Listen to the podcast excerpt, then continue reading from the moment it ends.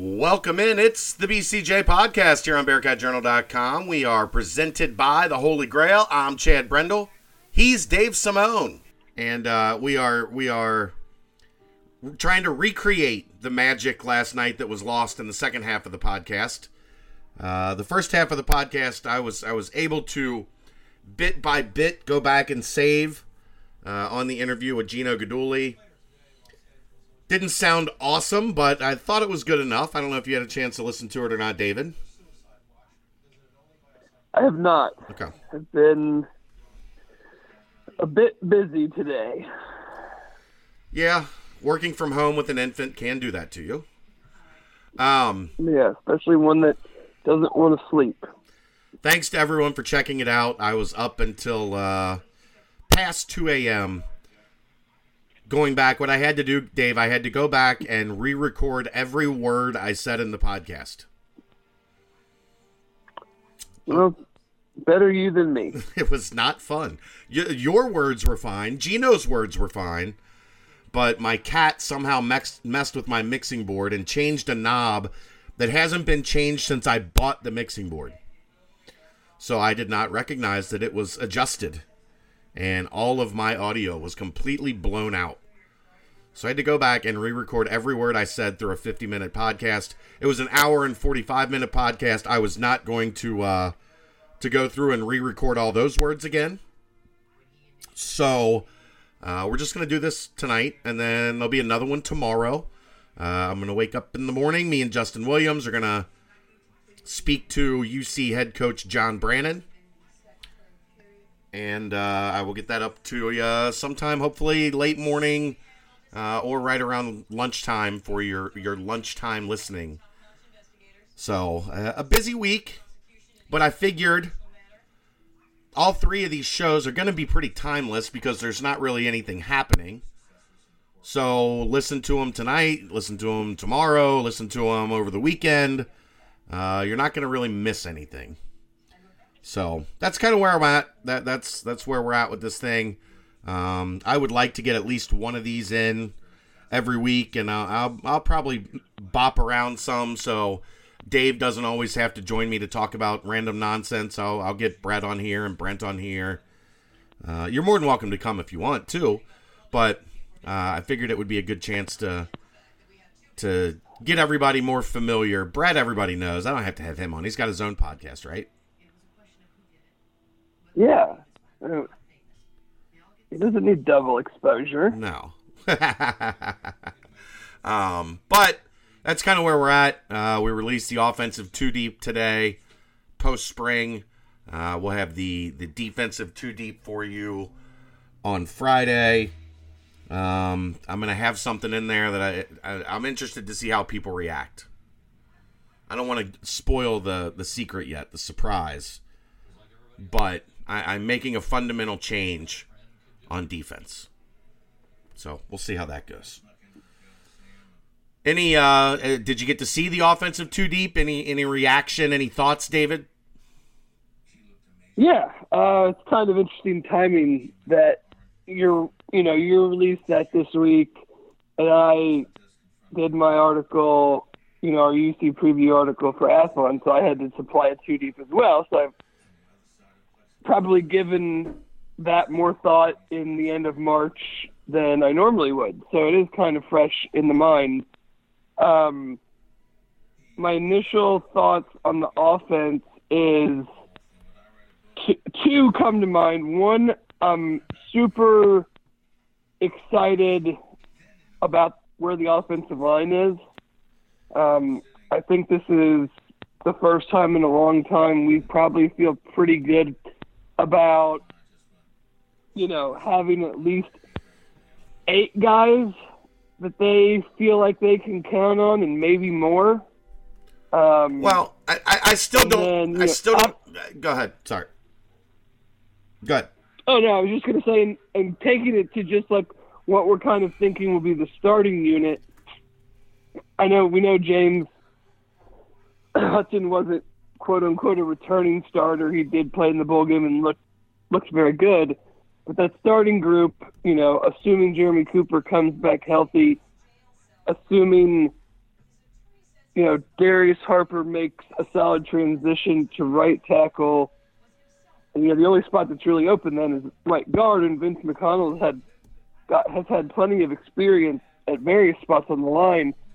So that starting group, that could be one of the, could be one of the better uh, overall units that we've seen in a long time, especially when you consider like what you have at tackle that you know you you now have kind of your prototypical big time program NFL type tackles, which is something that UC's never had just because that's not the way the program has ever been set up. You know, you're always for the most part up until the last few years you're always trying to find guys and develop instead of bringing in, you know, your six five two ninety high school senior.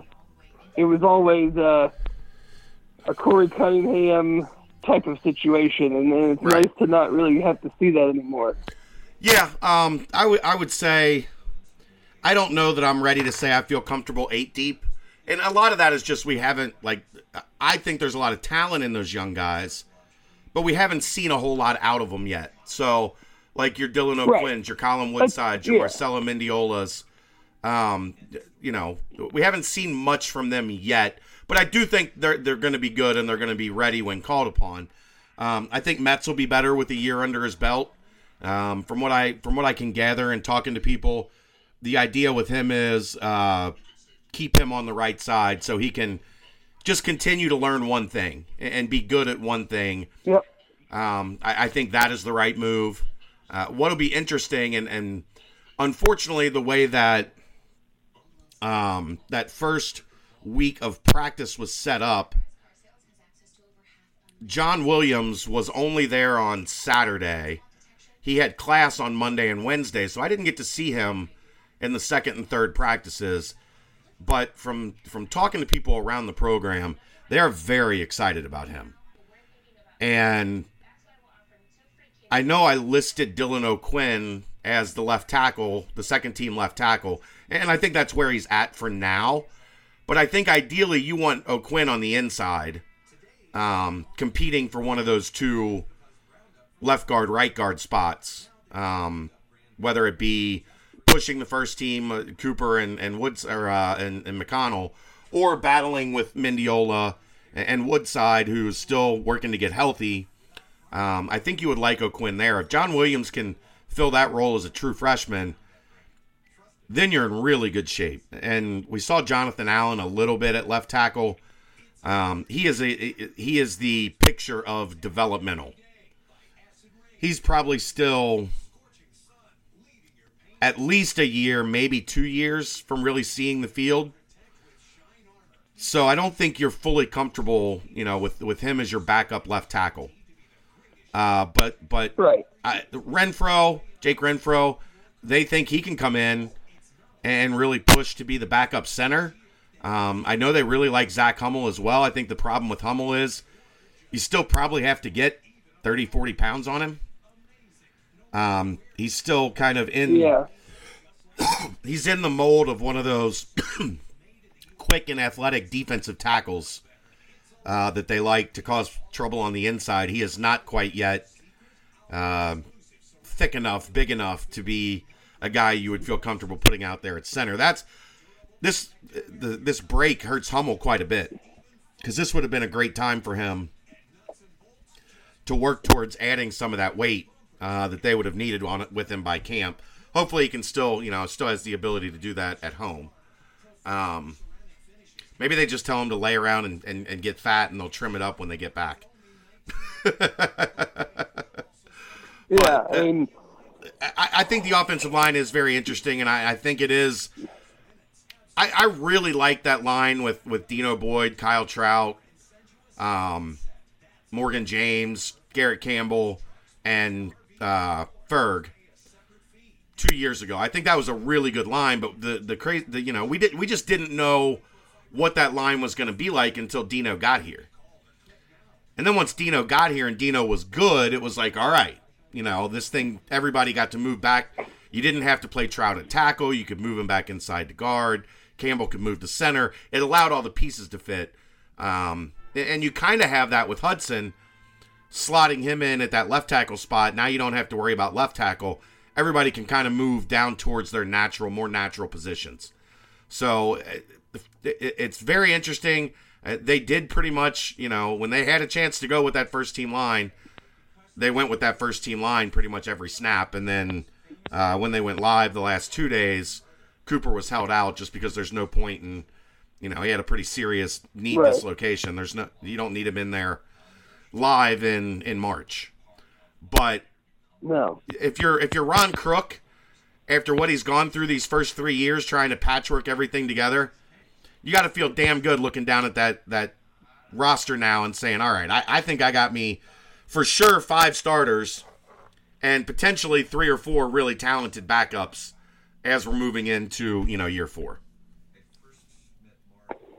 Definitely. Um, the other thing that jumped out to me, and I'm sure it jumped out to you, I don't have any idea what you put down for a two deep at wide receiver right now. No, and that that was compromised even more. Blue Smith out with a, a foot injury. He was in a cast on one of those little like one-legged rolling uh, scooters. So he's out of the mix for now. And I, even if we would have gotten 15 practices, I don't think we would have known what wide receiver was going to look like. No. So it, it, I was joking with uh, somebody I was talking to when I was when I was working on the two deep, and they said, "Can you just list all the new guys?" And I'm like, "Well, you haven't seen them play yet, but." but yeah, I, who do I put where? I do think you'll see. But yeah, I mean, you have Alec, you have Alec Pierce and Jayshon Jackson, who are the likely, most likely filling two of those spots. Maybe. I mean, doesn't uh, use a full. Uh, yeah, I think Trey I'm Tucker. Saying, like if you're to put the two deep to put the two deep together right now. I think Tre Tucker and Jayshon Jackson are pretty even if they're both in the slot. Which, but that would mean right somebody else would have to step up into one of those outside spots. Yeah. Um. But yeah, like you're.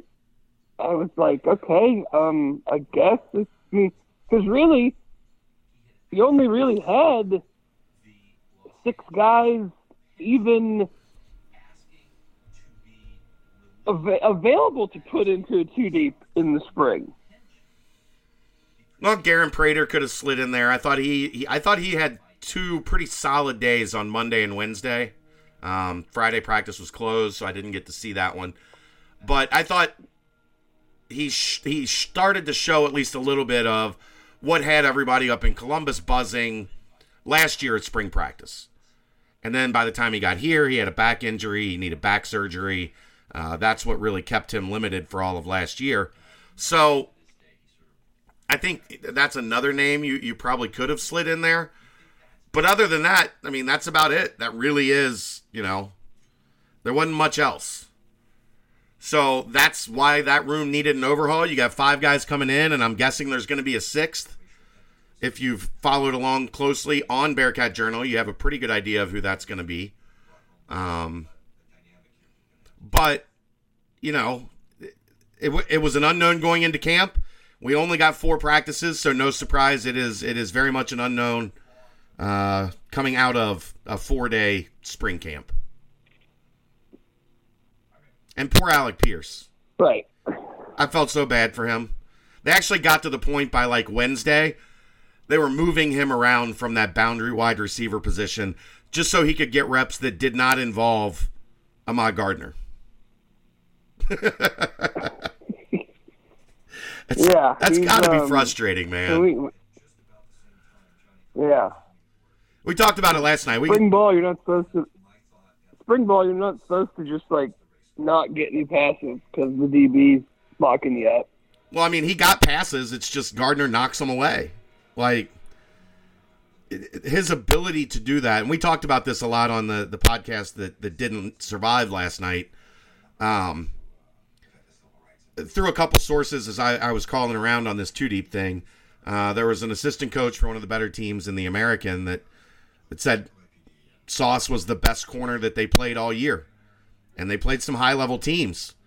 And uh, to get that out of a kid that you thought was going to be a developmental guy, you thought was going to be what your your sixth, fifth or sixth corner last year when you talk about Coby and Cam Jeffries and Arquon Bush, Justin Harris, um, fifth, maybe sixth guy, depending on Taj Ward, because Taj Ward started camp at corner, so technically he was the sixth guy, and the sixth guy on your depth chart becomes the first team All Conference cornerback. That is, uh, enjoy that because that's not something we're going to see very much, if ever again. And two, it sets up for at least two pretty more exciting years of, of having Ahmad Gardner locking people down on the boundary side uh, in the Cincinnati defense. Yeah, I mean for sure, it's it's pretty remarkable. You know the way he, you know, Pro Football Focus is is only one of these analytics-driven, you know, groups now, but they're a pretty popular group, and I think they do pretty good work. And they had him as pretty much the second best corner in the country last year, behind uh, Darryl Stingley Jr. at LSU, which means you know progression is what it is. He's only a freshman. We have no idea what's going to happen, but I mean, we are talking about a possible high level NFL draft pick. And, you know, even us standing at higher ground would have looked at someone with befuddlement and then burst into uncontrollable laughter if they would have told us that in August. There was one person that got it right. Besides Mike Mickens. Well, Mike Mickens obviously got it right. The only other person that really that, that really nailed that one was Brandon Sosna. The first day at camp, he walked out, he saw Sauce, and he was like, "Who the bleepity bleep is that?" And I'm like, "Dude, that's the." He's like the sixth guy. Calm down. He's like, "No, no, no." this is this is strictly from his you know his his time with the Cleveland Browns, and I get it. Like when you look at Sauce, he is insanely long, and, and he has that you know that kind of look and swagger of a of an NFL cornerback. And Brandon picked that out way before any of us, because as everybody knows, like I, I was as big a Justin Harris guy as you could possibly find, and I think the staff was too. I think the staff believed coming in, Justin Harris is going to really help us this year. Um, and and it you know it, it wasn't for for Justin Harris not being good it was that Sauce was just that much better. Um, but I, I, do have to give credit. Yeah. I do have to give credit to Brandon on that because Brandon was the one person that that walked up, took one look at him, and was like, "That guy. One of these things is not like the others." For all you parents that are that are home watching a lot of Sesame Street, Sesame Street's still a thing? You watch Sesame Street, Dave? We're not there yet. Nah, you're getting close. We are. uh We're Paw Patrol bubble guppies, um, some some dog show. Uh, Paw, Patrol, Paw Patrol's like taking over the world. Kelsey was on They're the very anti. They, have, they have an anti-cat agenda, and there's a lot of anti-cat propaganda. and we are cat owners, so we try not to allow the the cat hate to seep into young Will's uh, m- mind.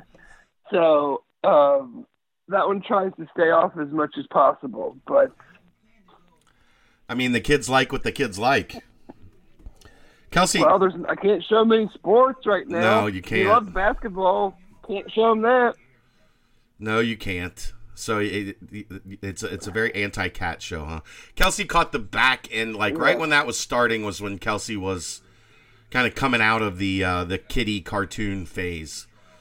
Um, but I know, yeah. like I've got a nephew that like for two Christmases, the only thing you were really asked to buy him was like anything Paw Patrol. So oh, yeah. I, I, know they're a big like they have their own like Disney on Ice type thing too, don't they? Where they like travel around. Oh yeah, I mean the whole thing huge. Yeah, I got friends that have kids that are, you know, in in that like three to five year old range, and that's like the only that's like life right now. It's like the only thing they care about. um, but Sauce, yeah, back to Sauce. Uh, just remarkable to think a guy came from from that far off the radar to he's going to be like the preseason first team all conference corner the next two or three years. Um, you just never, Oh, yeah. you never know in recruiting. You literally just never know when you're going to get a surprise like that, when it's going to pop, uh, when you, when you didn't anticipate it. But um, I don't know. I don't have a whole lot more like planned UC stuff. I know you've got questions. We had some questions uh, that you asked me last night. Um, I've got a couple. Let's let's look at what I've got here. Oh wow, a bunch Let's more uh, let's go up. with the one uh, we did with. Oh, we'll do the over. Keep the UC going for a little while longer. Do over under football wins. What we think Vegas will say whenever they actually like put that out. What was that? I'm sorry. Can you? Uh, over under on oh, wins. Yeah, yeah, yeah, yeah. football yeah. wins Um, whenever Vegas puts that out. I I think it should probably be nine and a half or eight and a half. But what I think Vegas will probably do is seven and a half. If I had to guess.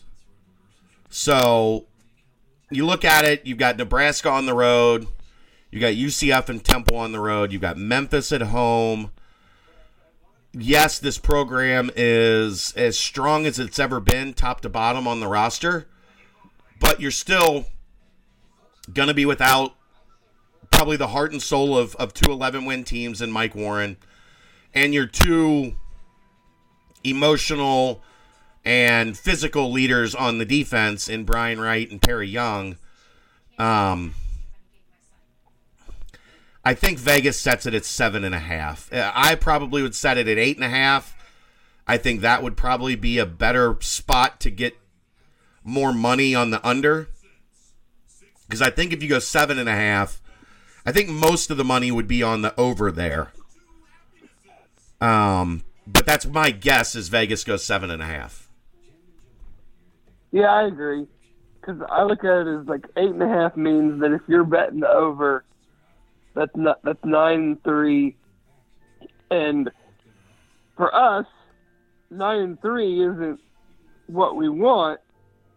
That would probably mean not in the conference championship, and but from just like a pure betting standpoint, nine and three is a really good season in college football Right. With with a chance to get a tenth win. So, you know, if they're trying to get, you know, obviously their goal is to get money on both sides. I just don't know how much money you get on the So- the short side at seven and a half. How many people are betting this I team goes so, seven I- and five?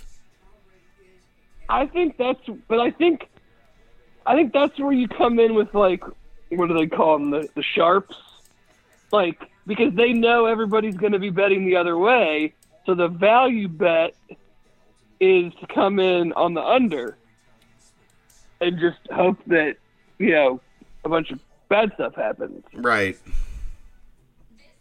I don't know. I, I'm pretty set on that one though. I think I think seven and a half is where we see it, and I, I would hammer the over there. Um, Oh, I- I would hammer the over at eight and a half, but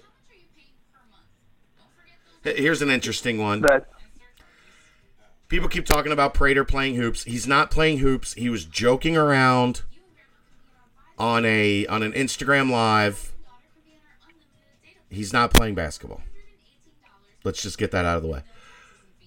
But uh, Danny V says, "Let's fr- flip the script. Which current basketball player do you think would be the best football player?"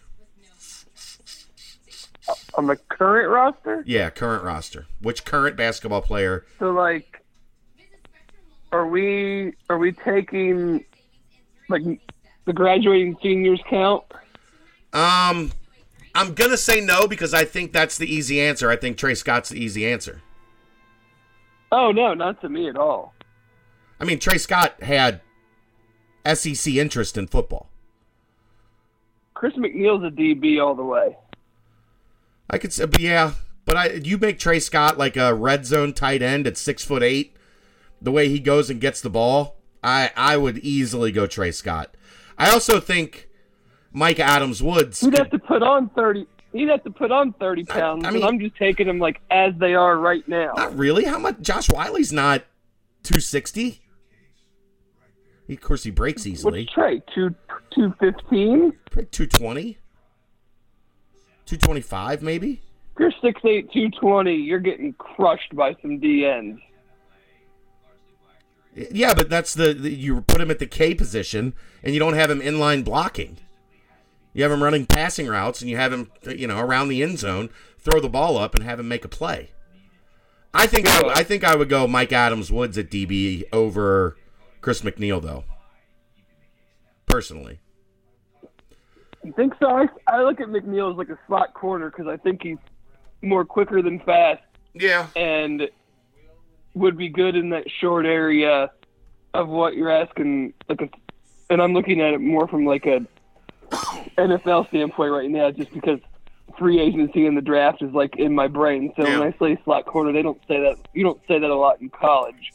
Um, but like that's kind of what I where I would look at it. What about Keith? Wide receiver? Safety?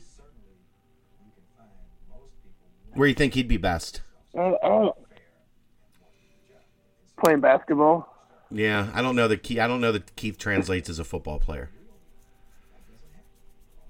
I can No, see either got to be like, because like, I mean, he's like, it's funny to think about it, but like, he's a really, really big wide receiver.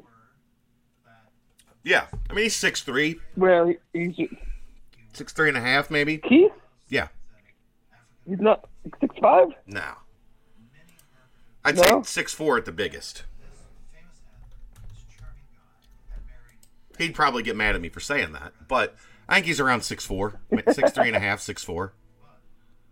Let's see what they list him officially. Yeah, I mean, I would, I would say the the three guys most that I would actually think could like, I don't even know if they could do it, but like would actually make sense would be Trey, Micah, and Chris McNeal.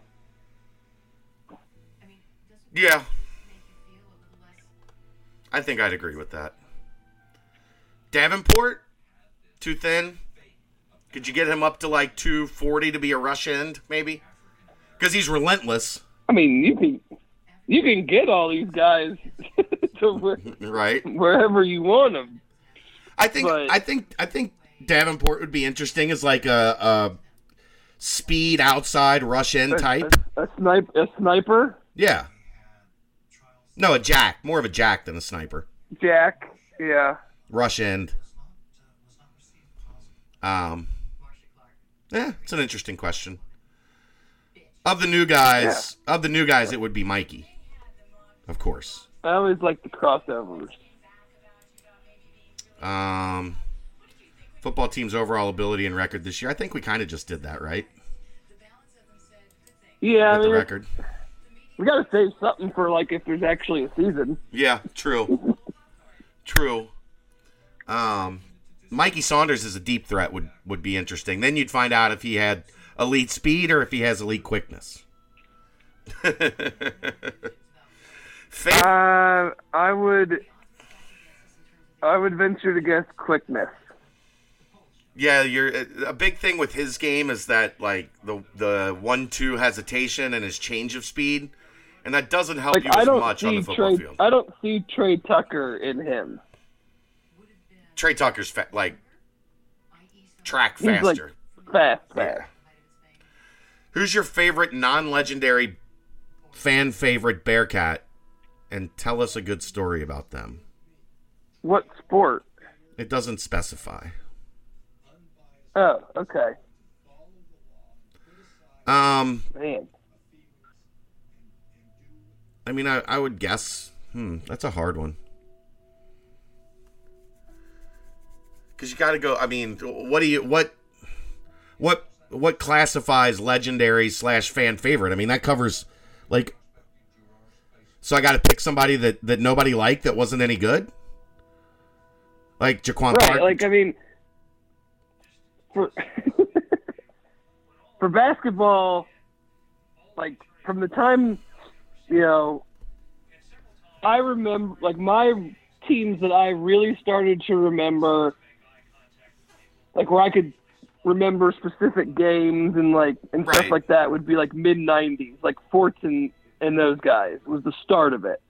I'd go back right around Like, to I like remember- 90, 90, 92, 91, 92, right around the final four I years. mean, I I was like remember 12, the 13. I remember the Final Four teams, but I was in fifth grade, I think. Right. So it's like it's not front of mind.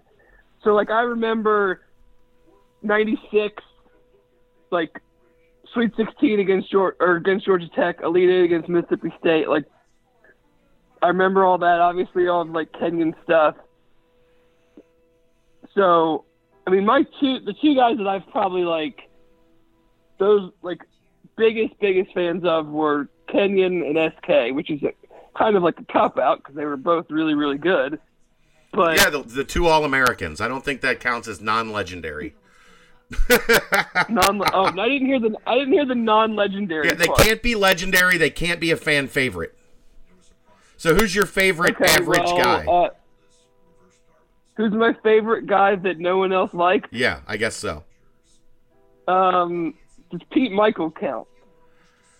Um, I I I would count it because I don't think he was like legendary, and there was so much hype around Kenyon and DerMarr And and DerMarr. and Sat even a little bit because he was so highly rated and like a New York legend. Um, I think I would count Pete Michael. Okay, then my two guys would be Pete Michael and Emmanuel McElroy. iMac would definitely be up there. Uh, T Rat. I think T Rat was a really important piece in those uh, those early Huggins teams. He was the the kind of the iMac, the defensive stopper, you know, the the glue guy. I got mine.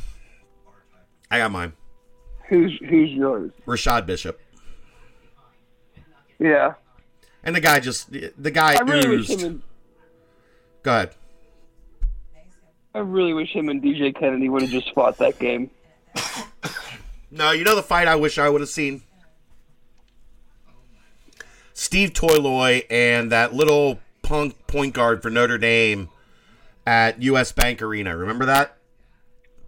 When there there was no, like there was like I a can honestly say I don't. there was a tie up or something for the ball right around midcourt, and uh, what people didn't know, Steve Toyloy was really quiet. Um, but that was the dude on that team. Like you did not want it to come to hands with Steve Toyloy, and the little Notre Dame point guard started popping off, and it was like, oh, we're gonna get see somebody get murdered tonight here, right here. And uh, they came over and they got Toyloy and held him back. Uh, but I, I would go Bishop. I just man. wanted. I would. I just wanted Rashad and DJ to go at it because they went at it all game, yeah, and they're both crazy. yeah. I mean, I think, and I maybe I'm crazy. I think his senior year, Rashad Bishop was the best defender in the country. Because every game they went into in the Big East, he was tasked with this is the baddest dude on the floor. And nine times out of ten, Rashad completely locked him up. And he still managed to put up 10 And that points. was the That was the elite Big East. that was the 11, 11 bid Big East Yeah. season. so if When I UC beat Missouri and then lost to UConn. Yeah. Uh, Rashad stories, I can't tell Rashad stories. Those No, he took he took a lot of naps in the locker room. I, I'll tell the. I don't think I'll get in too much trouble for this one. You know how when the team goes back in, like when they play the alma mater with like ten minutes left, the team goes Yeah. back in the locker room. They clear the floor right before they come out and do the final layup line and and introductions. Rashad would sneak out and uh, right right by that entrance, um, going towards the the uh, uh, rec center. He'd sneak out and, and crush a Newport ten minutes before tip off. he might kill me if he ever found out that I told that story. But that that's a that's a that's Well, that's, I, that's my favorite guy that wasn't like a big fan favorite uh super talent like you know it, that's not an easy one but that guy took the toughest assignment every night and he crushed it so for me that that goes a long way so i was always a big rashad bishop guy oh yeah.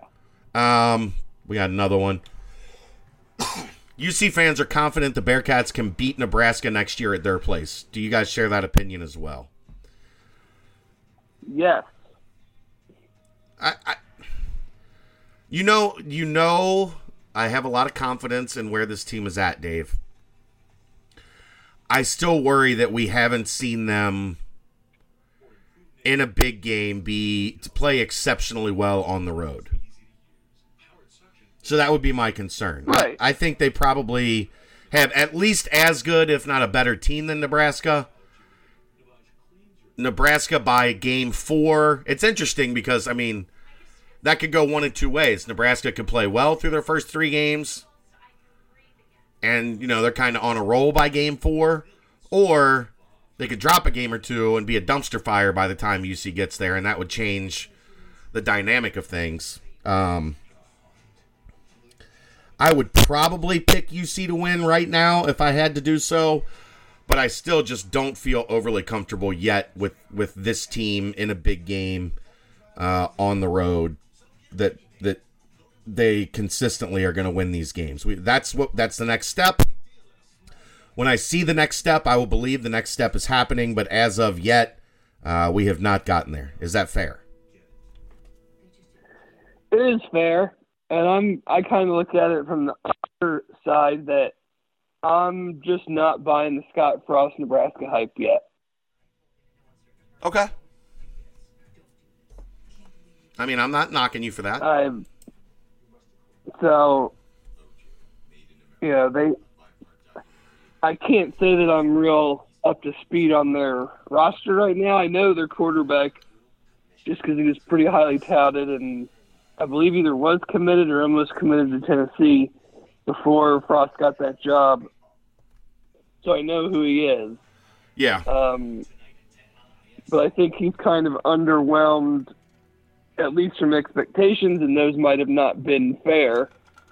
Um, but other than that, like, what is it? This will be year three. Is that right? Yes. Like, year two, year one was a disaster, which, okay, not surprising. Year two wasn't a whole lot better. And that was his thing at UCF was 0 and 12, 6 and 6, 12 and 0. Yes, they didn't go 0 and 12 in year 1, but I'm I mean, I don't even I mean, again, I don't know a lot about but did they even go 6 and 6 this year? I mean, I don't if they did, they were in some very random I don't 10th remember place bowl Big game. 10 bowl game. So they haven't taken that like considerable step yet. Five and seven, The only other three and six in the Big Ten. they had a really good they had a really good running back who did a lot of apparently really bad things and was kicked off the team. Those are like literally the only two things I know about them. So five and seven record, three and six in the Big Ten. that doesn't like I mean, and they're in the West, Right? so it's not like they're playing Ohio State, Penn State, Michigan every year. No, you're right. But they got what? Before UC, they've got Purdue, Central Michigan, San Diego State, then Cincinnati. All at home. So there's a good, a decent chance they're they're three and zero heading into that game. Um, but it'll be interesting to see how how well they're playing. Because I definitely, I think since I think it will be a close game. Um, I'm just not quite ready to predict a win on the road at Nebraska quite yet. Um, Here's a good one. I don't, I don't think there's anything unfair about that. What's uh, John Brannen's plan to replace Jarron and Tre's production? Um, keep recruiting good players. I hope that Keith Williams is ready for a huge senior season and rebounding. It's going to have pray, pray. That's your answer. Pray. pray. yeah.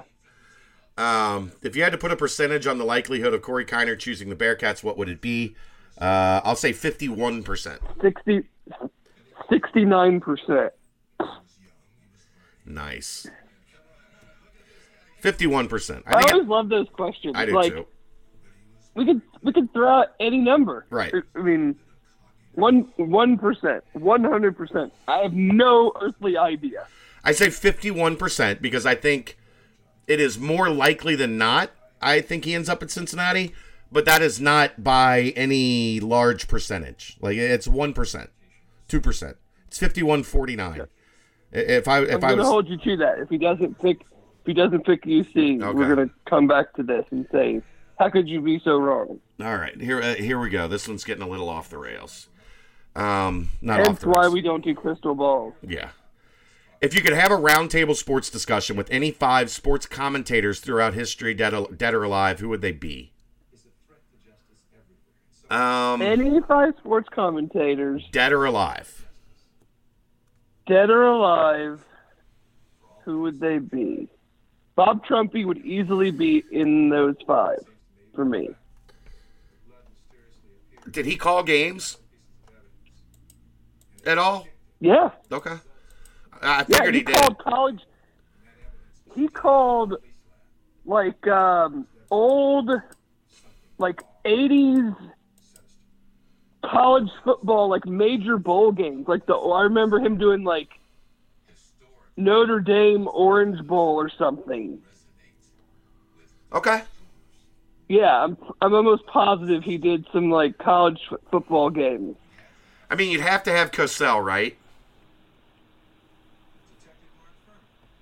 Yeah, are, are we saying like Any, co- like actual any. game commentators or anybody that's talked that talks about sports? It says specifically commentators. Five Okay. sports commentators. So, So that could be play by play or or or color, yeah. Either or. Okay, You John have- John Madden and Pat Summerall. You have to go. Raftery has to be in there, right? Because you're going to get loaded with Raftery yeah, there. for sure. Yeah, You're taking Summerall and Madden, Trumpy, yeah, because Raftery. Are, are you not doing Cosell? I, don't- I don't know. Or I mean, is that your so- five? He was. I mean, I. He was so far before, before my time. Yeah. And what was it again? What are we picking these guys to do? Just like who our favorites were, or like we having beers with them, or A roundtable sports discussion. I would assume in this in this genre, sports commentators, I would assume alcohol is involved. I'm going to make that assumption. I'm going to make that call. This one's gonna this one's gonna be a, a little bit. I want guys that like know their sports, but also will like actually tell you good stories. Yes, I agree with that. So so Trumpy definitely would. Raftery definitely would. Yes. Madden Summerall. And I'm out on Summerall. I'm out, I'm okay on Madden. I think I don't think Summerall would. I think Summerall would be. I don't know that he would be like the life of the party type guy. Maybe I'm wrong. I'm, I need one person to keep us all from going to jail. Okay. Okay. And he's kind of like to me, he's kind of like the fort, like the I don't know if you'd say Godfather, but like the quintessential like play-by-play person. Yeah. Al Michaels, Vin Scully. That's that's those are I don't know. I like those are too, like too easy for me. Um, Brent I think I would pick. I, I think this is just very very personal to me because of being a Mets fan. I would pick Ron Darling just to hear the stories about the '86 Mets and what they did on road trips and destroying an airplane. I mean, that's coming fair. back from the playoffs. Like, That, that's fair. Someone with know- intimate knowledge of one specific team is a way to go. yeah,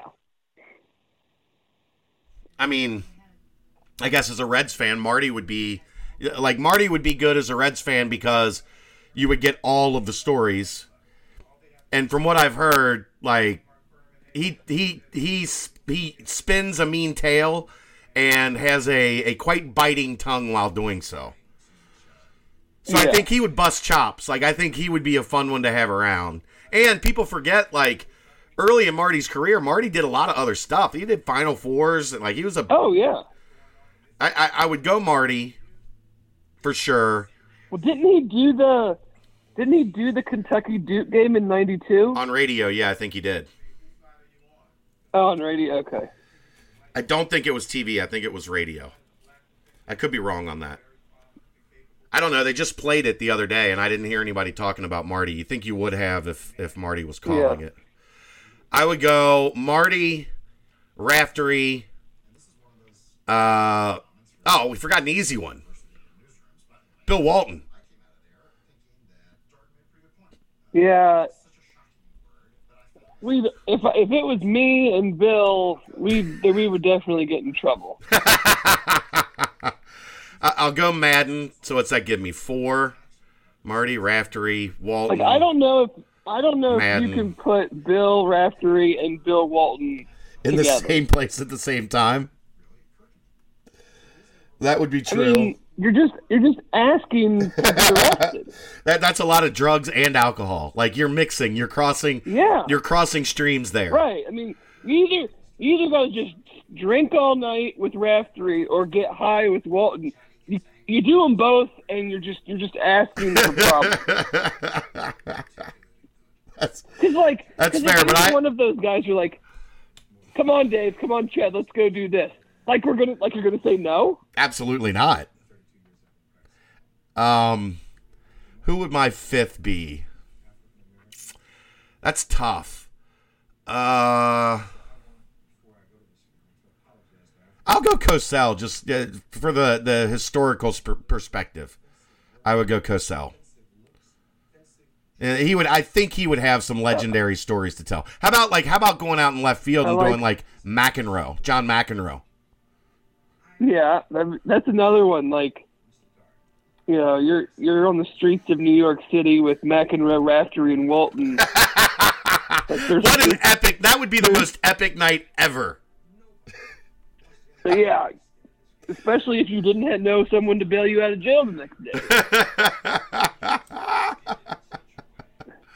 Oh crap! or or they're so popular that you'd really have to do something Yeah, I mean that's the super other bad thing. to to get arrested. So maybe you roll with the craziest group, and then when the cops come, they're like, "Well, we can't possibly. I'm not going to be the cop that arrests McEnroe, Walton, and Raftery at the same time." Right? Who wants to be that asshole? So they probably just pin Sorry, it on Dan. you, and then you get arrested, and they get they go home. No, I think you could like you'd have to at that point you'd have to kind of blend in and be like, uh, I'm the DD. Yeah. I'm the one trying to keep all these old guys in check. Yeah. so I got I got Marty, I got Raph, I got Walton, I got uh Where did I go from there? Marty, Raff, Walton. I'm gonna go McEnroe over Cosell. And who was my who was the fourth guy I said? Oh, Madden. Madden. Man.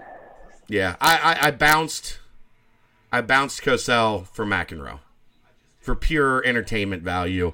I, I the problem, like the thing is, I don't think you would get up from the table from wherever you're at for like six hours because it would just be nonstop laughter. Oh no. That's the problem. But see, that's the problem with picking Walton, because you wouldn't be able to get up after six hours. Nah, whatever Walton's on So probably is wearing off in six hours. Maybe you don't get in trouble then because you can't leave Right, your that's what I'm saying. room. You're just stuck wherever you started. That, that was a, that was a good topic. That was fun.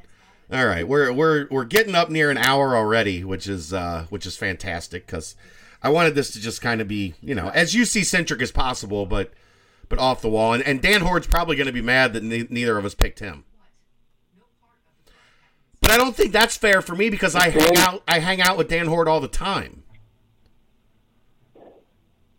I think it says more about you and I and where our, Right. where we are in our lives that we looked at this as like who could we do the most messed up stuff with? Right.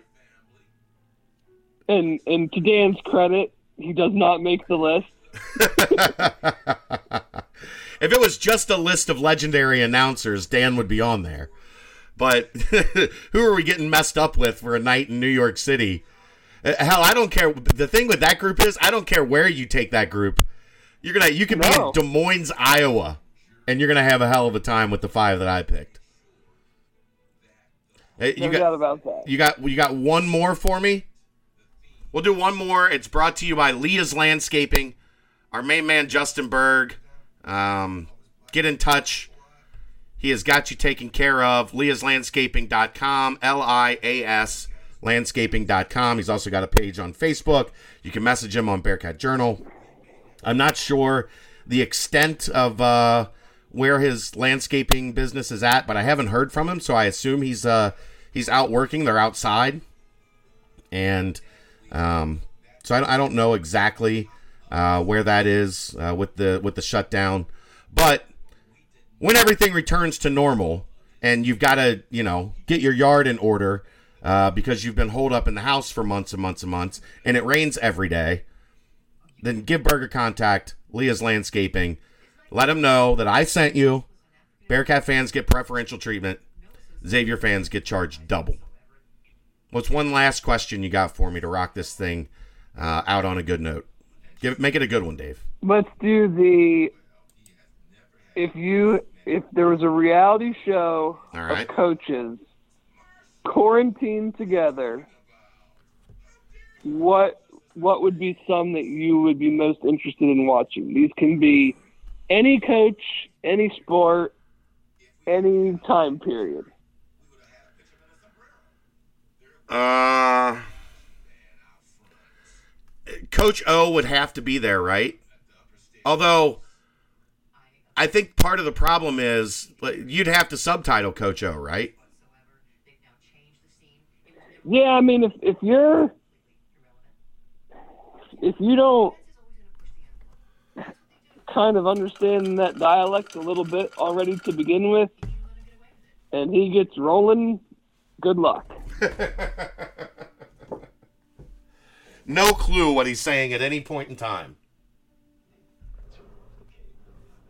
None. Good good luck. Um, I mean that's hard because I don't really find a whole lot of coaches all that interesting. It's all coach speak, and it. it I don't know. Who would you pick? Mick Cronin and Sean Miller. I mean, that's pretty good, but they might not even speak. Like, eh, or, eh, what's the format here? Um, Chad, we've we've known Mick how long? He's A long time. Definitely speaking. A long time. Bring you the bottle on ice. Yeah, So there would have to be like it would have to be like a two guys you know, that don't like like a real each other. world slash Big Brother type city. Like it couldn't just be them two, because then they could just avoid each other. Right, that's what I'm saying. You have no show. But there's like, there has to be like some other people involved. But from like a entertainment standpoint, I think like Coach O and Coach Tenuta, I feel like would be friendly with each other. I Yeah. feel like they have some things in common. No doubt. I think that would be that would be a good one.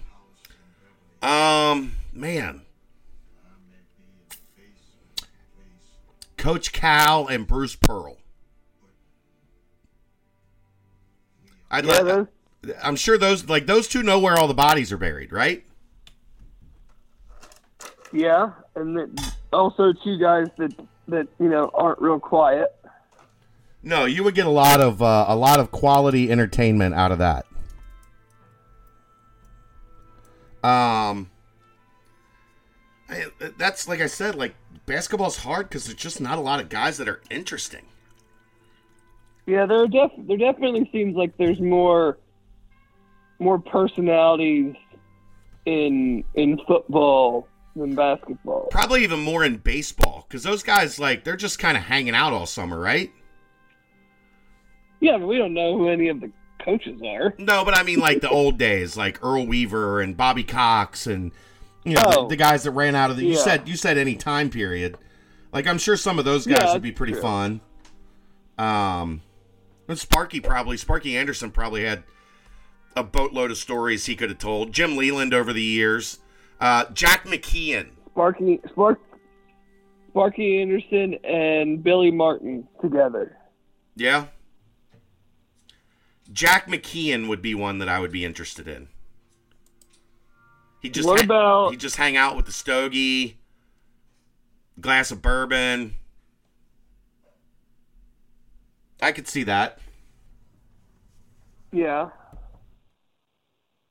Everyone's favorite uh who who was the Cubs manager that got fired? Joe, Joe Maddon. I- I don't find- I find it- guy. I find him un- completely uninteresting. He doesn't do it for me at Oh, all. I'm Like, joking. like I'm totally joking about him. okay, good. Because I just I don't find him all that compelling at all. Uh, Billy Martin. Billy Martin would probably have been pretty fun. Yeah, Billy Martin and uh, Sparky. Yeah. All right. Uh, what, what what are you watching right now, Dave? Have you made it? I have not started Tiger King. I don't know if I'm I'm going to because I think it's now it's at the point where it's got too much hype.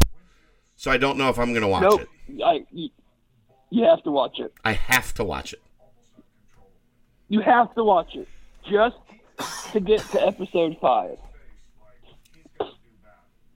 Like I will completely admit that it's probably like it's seven episodes. They're all roughly like forty-five minutes. It's probably an hour to an hour and a half too much.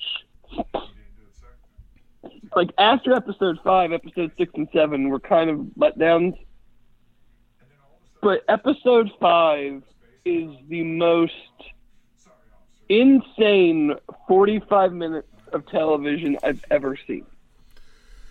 All right, I'll see if I can stomach getting myself to start watching it.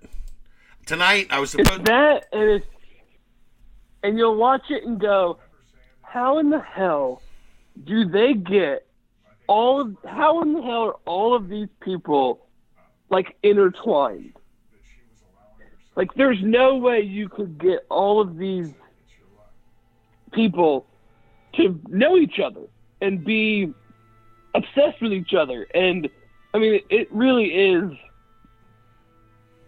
Like I, I, I was at one point watching it, and I had other friends that were like, "I'm," at, I'd be like, "I'm in episode five, and they're like, "I'm in episode three, blah blah blah," and I would just be like, "Oh my god!" in like our big group chat, and and I think I said that like three or four times, and then it would be funny because like the next day someone would just go, "I'm about to start episode five, and ten minutes later it'd be, "Oh my god," and then ten minutes later, no f, you know, no effing way. It's it's. I I don't want to tell say any of it because it's so unbelievable that I don't want to ruin it for anybody that might want to see it and hasn't seen it yet.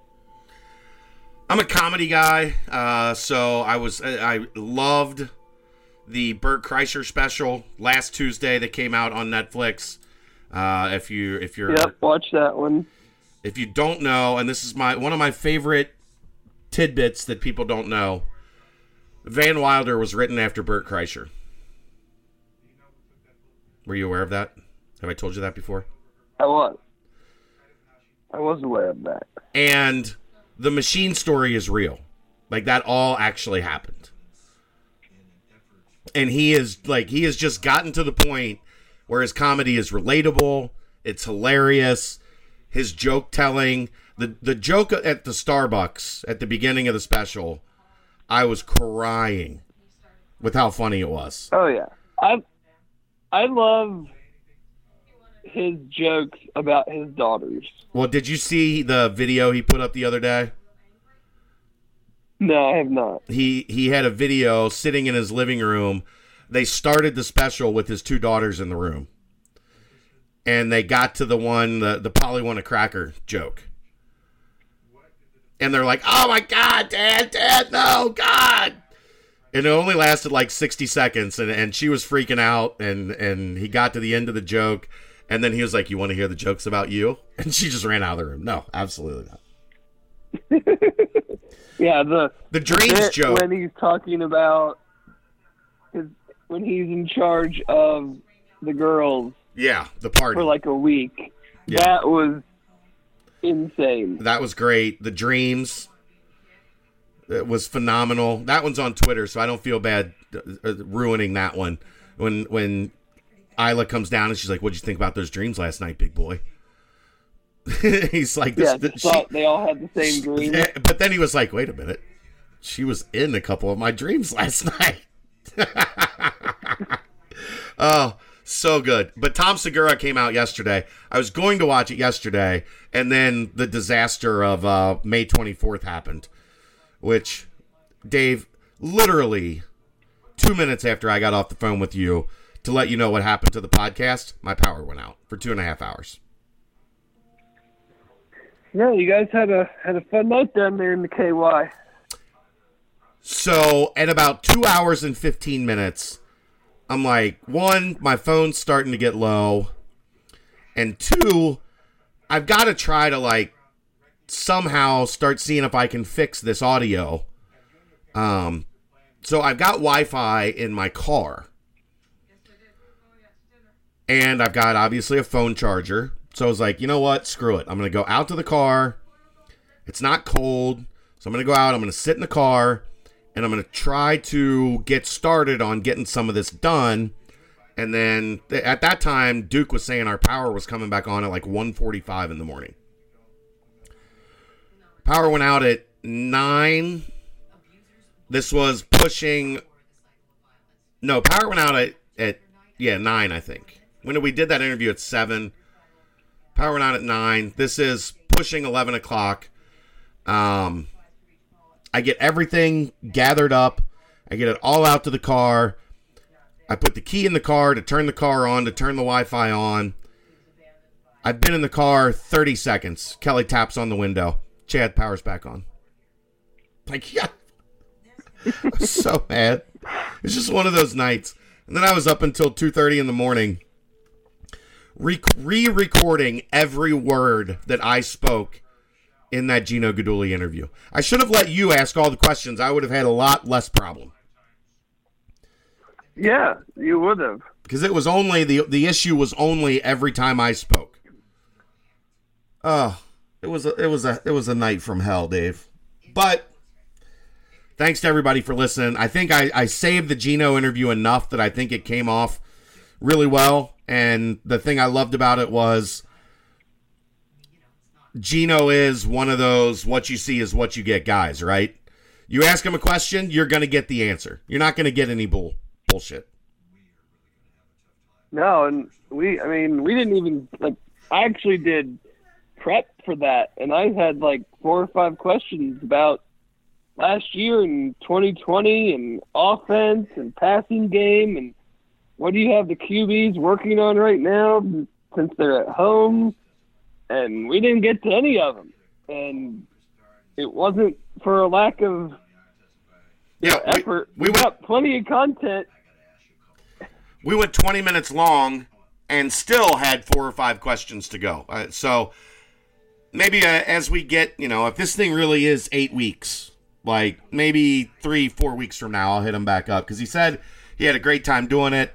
He he offered to to redo the interview, and I didn't want to, you know, I didn't want to put him back in that situation of asking, you know, the same questions over. So, um, luckily I was I was able to save it, but That's about all I got for tonight. How about you, brother?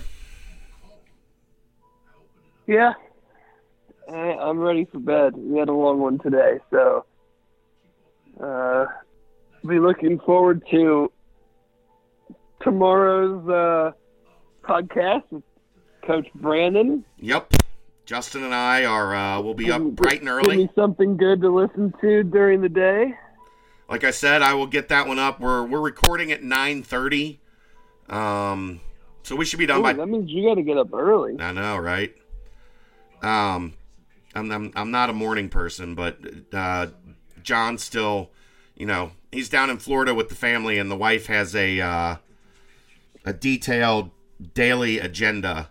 Plus, they're doing, you know, everybody's back to work now, so they're doing meetings on Zoom and, and having staff meetings and calling recruits and doing all that. So I, I had a 9:30 to How do 10. you have a what? How do you have a detailed agenda when you're not supposed to leave your house? around the house. I mean, they I think they've got a private beach. So uh, whatever they're doing, I mean, I don't know. He he he he was he was taunting me, mocking me last night, Dave. We were exchanging texts as I was as I was sitting in the dark. We are exchanging texts about the podcast for Thursday. And at the end of it, I was like, "All right, well, I'm gonna sit here in the dark and cry about this this interview that I think I probably just lost. And he's like, "Okay, sounds great. I'm gonna go back down to the fire pit at the beach and finish my beer." I'm like, "You son."